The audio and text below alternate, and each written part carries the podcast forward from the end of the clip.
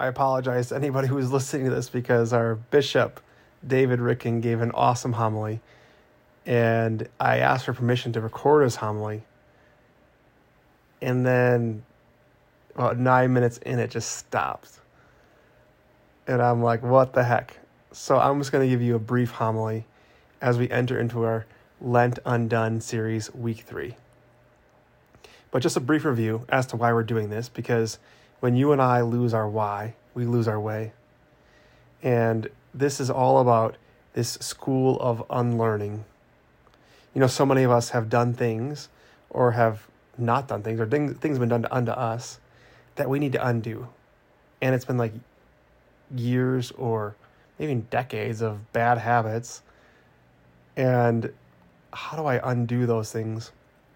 So we're looking at the season of mercy, and we're entering into the prodigal son in Luke chapter 15.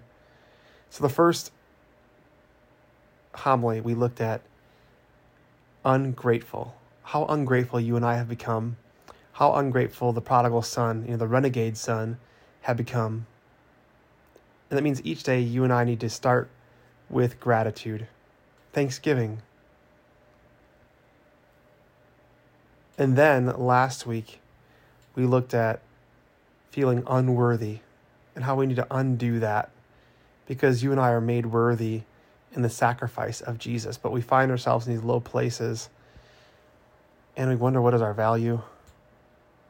And this week, we're looking at being unseen or feeling unseen and how we need to undo that. And the story of the prodigal son reveals how the father sees us even when we're at a distance, even when we're at rock bottom, the Father sees us.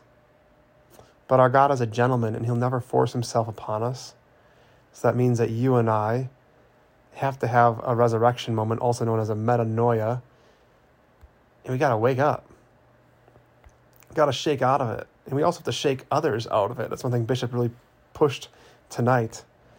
So I'll keep it brief, but I want us to know always that when you and I find ourselves in the pigsties, we find ourselves in the lowest places, we have to rise up.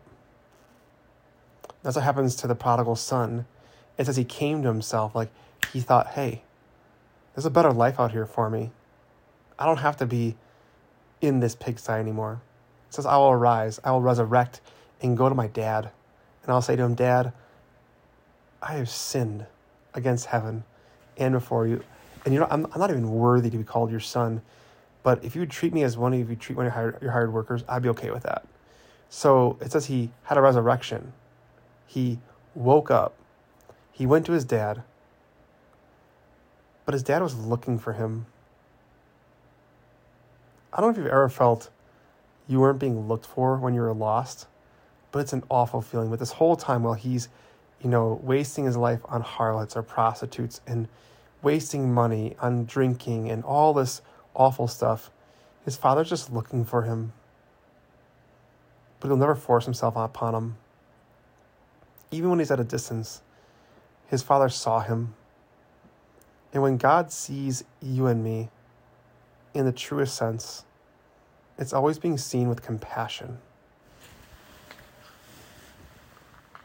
And I just want us to take a moment of silence and just pray and ask God, How do you see me? And know that God always sees you firstly with compassion. So we're just going to pause for a moment and just ask God, How do you see me with where I'm at in my life right now?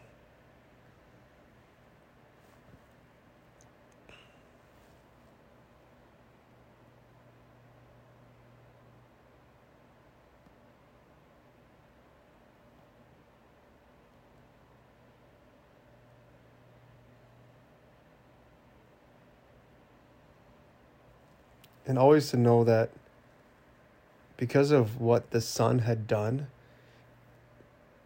before Jesus told the story, he would have been kicked out of the family. The father wouldn't even want to look at him. But Jesus reveals the true heart of the father the true mind of the Father, the true, the true gaze of the Father.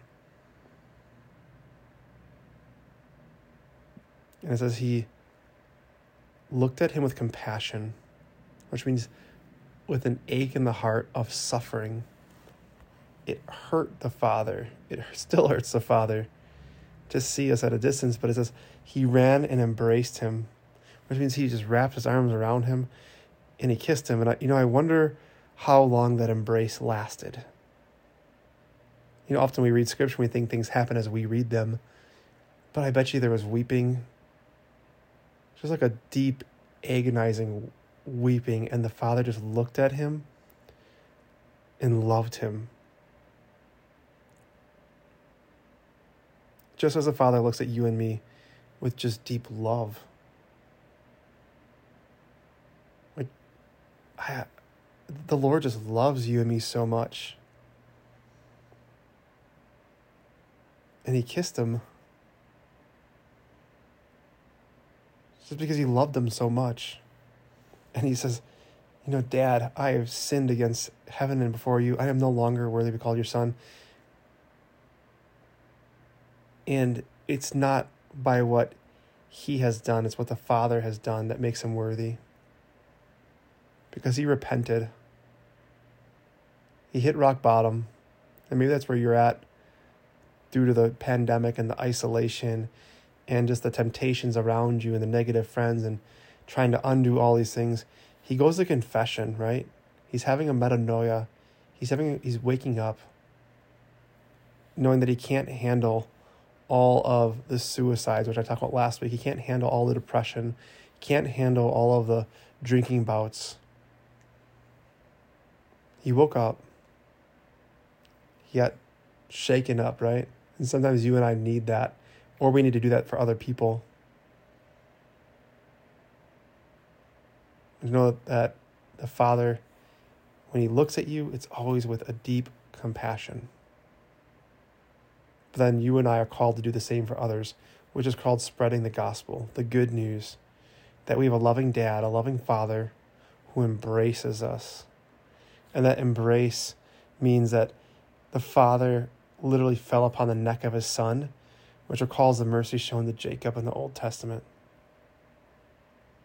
And the joy of family reunion seen throughout the Old Testament, which is what God wants in the first place.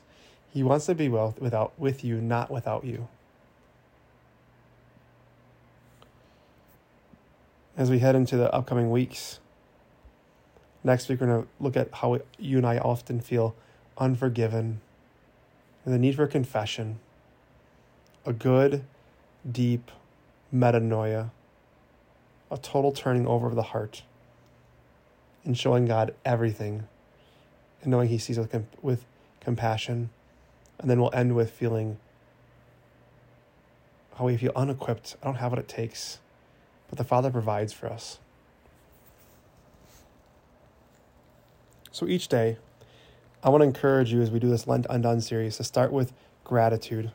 What are you grateful for? Think of 10 things each day in that day that you're grateful for. And then always ask the Lord how much He loves you and ask Him to reveal that to you in a real, practical way. And then ask Him, How do you see me? Because you are God's beloved his beloved son or beloved daughter. And he aches, he longs to be with you and embrace you. That's the gospel, that's the truth. And it's shown every day when you gaze upon the cross to know if you are the only person on earth. Jesus would have died just for you so you could know this love of the Father.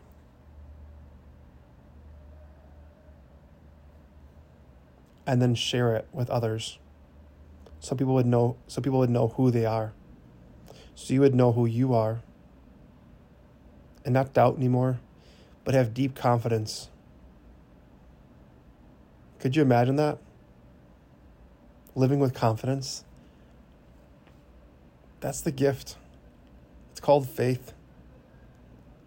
And we're called to receive it and give it to others. And may Almighty God bless you and your intentions. In the name of the Father, and of the Son, and of the Holy Spirit. Amen.